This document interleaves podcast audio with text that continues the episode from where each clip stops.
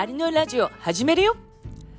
皆さんこんにちは。アリゾナから今日もノリノリでお届けしています。 BUYMAコンサルタントののりこです。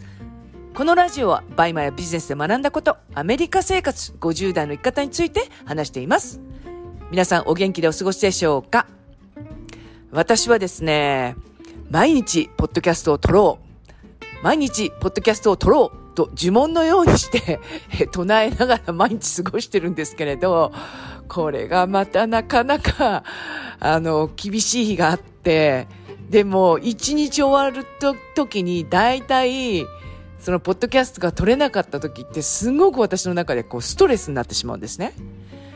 だから、やっぱりこう、毎日、撮った方が、えー、自分の気持ちの安定にもなるなと思ってるので、えー、今日からも頑張っていきたいと思います。サボっていたら、どんどんサボってますねっていうのをお伝えしていただければ、えー、励みになりますので、これからもよろしくお願いしますと、冒頭からなぜだかわからないけど、挨拶をしております。で、えー、今日ですね、ビジネスで伸びている人の特徴っていうお話をしたいと思います。で、私が、まあ、最近これをよく考えるようになったっていうのは、クライアントさんのことを、まあ、どれだけ考えてるかっていうことにつながってくると思うんですよね。要するに、まあ、ビジネスで伸びてるっていうか、あの、長く続けられるっていう、まあ、その辺にも関係してくるんですけれど、やっぱりお客様が何を望んでるかっていうのを考えられるかられないかによって、やっぱりこう、ビジネスの伸びっていうのは違うんじゃないかなと思います。まあ、あの、よくお客様は神様っていうことを聞くと思うんですけど、まあ、まさしくそうじゃないかなっていうのは私は思います。で、そのお客様が本当に何を望んでるのか、何につまずいてるのか、まあ、何をしてほしいのか、まあ、どんなことに困っているか、まあ、そういうことが、あの、わかるっていうことは、すごく大事だと思うんですよね。で、もちろん、その戦略とかノウハウとか、まあそういうことっていうのはやっぱりこう知ってるのがまあ前提っていうのもあるかもしれないんですけれど、まあそれだけではやはりこうずっとこうビジネスを伸ばしていくっていうのは難しいと思うんですよね。具体的にはやっぱりそのお客さんのことをまあどれだけ考えるかによって、やっぱりその売り上げっていうのも、まあ、どんどんこう伸びていったりとか、まあ、繋がっていくんじゃないかなっていうのは思います。これは、え、 BUYMAで学んだかなっていうのは私は思いますね。一番辛いことって結構そのお客様のクレーム対応だと思うんですよ。もちろん、そのリサーチがうまくいかないとか、外注化がうまくいかないとかっていういろんなことはあると思うんですけれど、お客様のクレームって多分その BUYMAが初めてのビジネスの方っていうのは、このクレーム対処っていうのは経験がないじゃないですか。で、経験ないことって人ってやっぱりすごくしんどかったりとか辛かったりしますよね。で、私もまさしくそうで、その、今までその BUYMAやってきて、やっぱり何が一番辛かったっていうと、やっぱりクレーム対応ですね。で、私もすごくそのクレームが多い時期があって、もうその時ってクレームが来た瞬間に、もうなんかパソコン閉じちゃって、もうそのまんまふて寝したことも何回もあるんですよ。で、ふて寝して起きたら、こう自分が冷静になれるので、またパソコンを開けて、そこでまあどうしたらいいかをまあ考えるってことを結構してましたね。で、最近生徒さんからもこのクレームに関しての相談がすごく多いので、で、これからその繁忙期になると、もうさらにクレームが多くなるんですよ。それっていうのは、えー、まあ、海外からの、まあ、発送ですと、ホリデーシーズンになって、配送がまあ遅れるっていうのと、もう一つは、まあ、店員さんとか店舗が忙しくなると、やっぱりそちら側のミスも多くなるんですよね。それになると必然的にそのクレームが多くなるので、えー、結構皆さんの中でもう辛いっていうことになりかねません。となったら、じゃあ今からどんな風にまあ対処していったらいいのっっていうことで、まあ今日はお客様のことをどれだけ、まあ、考えられるのかっていうお話につながってくるんですけれど、そのお客様が何を望んでるのか、どんなことに起こってるのか、そしてこれから、まあどうやったら、まあ先に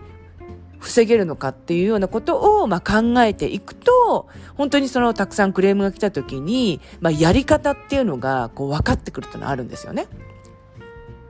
で、もちろん、うん、あの、キャンセルすることは簡単だと思うんですよ。そのやっぱりやりとりっていうのは結構しんどかったりするので、もうキャンセルしちゃえっていうふうになるかもしれないんですけど、これこそキャンセルしたら、それはまあ売り上げにつながらないですよね。で、売り上げにつながらないってことは、やっぱりビジネスが伸びないってことになるんですよ。なので、そこで、まあどうしたらいいかっていうことで、考えていただきたいのが、こう、バッグがまあ送られてきたとしますよね。で、すごい楽しみにしていたお客様が、まあ、梱包を開けて、箱を開けて、ああ、やっと来た、もう嬉しい、みたいな感じになってて、でもそのバッグに、こう、ちょっとしたまあ小さな汚れがあったとします。で、それ見た時に多分ものすごくこう落胆すると思うんですよね。でも私だったらそうだと思います。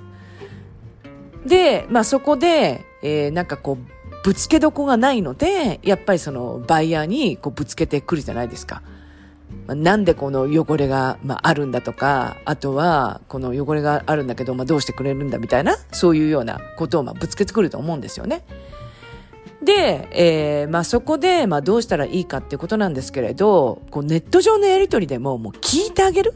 まあ、いわゆる吐き出すってことなんですけど、もうしてあげちゃうっていう。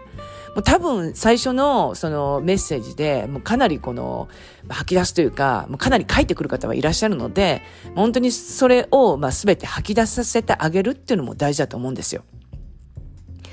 で、それからまあどうするかっていうことは、まあまず寄り添う。まあ共感する。まあ、その、せっかくの、まあ、素敵な、ま、バッグに、まあ、汚れがあったことを、本当に私も、まあ、申し訳ないっていう気持ちと、それと、私も、もしそうだったら同じようなことを思いますみたいな感じで、まあ、共感してあげるっていうことが、やっぱすごく、まあ、大事ですよね。で、人って共感されると、あ、この人って分かってくれるんだっていうふうに思ってくれるので、なので、まあ、共感してあげるってことが私大事かなと思いますし、私はこれを必ずやっています。で、その次に、まあ、提案をするってことなんですよね。それとあと、まあ、提案するっていうことなんですけど、まあ、こちらから、こう、いくつかの、まあ、提案を、まあ、ご提示するってことなんですよ。で、そうすると結構、お客様っていうのは、なんか、提案までしてくれて、みたいに思ったりするので、これをこちらから、キャンセルしますかとかっていう、こう、決めつけみたいのをすると、逆に、え、なんでなんでキャンセルになるの？っていうふうになってしまうので、だからイエス、ノーの回答ではなくて、どちらかといえば3つぐらいご提示して、で、そこの中からま選んでいただく。人ってなんか、こう、イエス、ノーの回答を求めると、どちらかって言えば、そのクレームとかの場合っていうのは、ノーの回答に走るケースが多いかなっていうのを私は思うんですよ。で、そうなったら、まあ、ノーの回答になってしまうと、まあ、キャンセルしますか？って言ったら、いえ、私はキャンセルしたくありませんってなっちゃうじゃないですか。で、そうなったらまた結構その、ね、やりとりが大変になってきちゃうので、そし、そうじゃなくて、その、いくつかの提案をしてあげると、そうすると、あ、なんかこう3つぐらいのチョイスがあるんだ。これ私が選んでいいんだ。みたいな気持ちになる方もいらっしゃるので、で、えー、お客様ご自身がその、例えば3つの中から、一つを選んだとしたら、自分が決めたことなので、まあ、それに対してどうこう言ってくる方って結構いらっしゃらないんですね。なので、まあ、その提案、例えばお値引きとか交換とか、あとまキャンセルとかそういうことなんですけれど、まあそういうような形で、まあ、提案をしてあげると、結構そこで選んだっていう気持ちになると、意外にそのクレームっていうのはうまくこうまとまっていくっていうのがあるんですね。なので、まあ、そんな形で、そのお客様が何を望んでるのか、何に起こってるのかっていう、その辺のことを、えー、考えながらやっていくと、結構うまくもいきますし、それこそ冒頭で言ったように、こう、お客様のことをどれだけ考えるかによって、やっぱビジネスで伸びてくるので、せっかく、まあ、ご縁があっていただいた、まあ、受注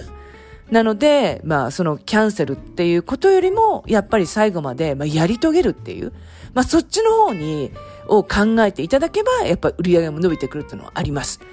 えー、今日まあお話ししたことっていうのは、いろんなケースがあるので、まあ人それぞれだと思うんですが、もう私はまあこんな考えでやってますよっていうのをお伝えさせていただきました。今日も一日、元気でお過ごしください。それでは、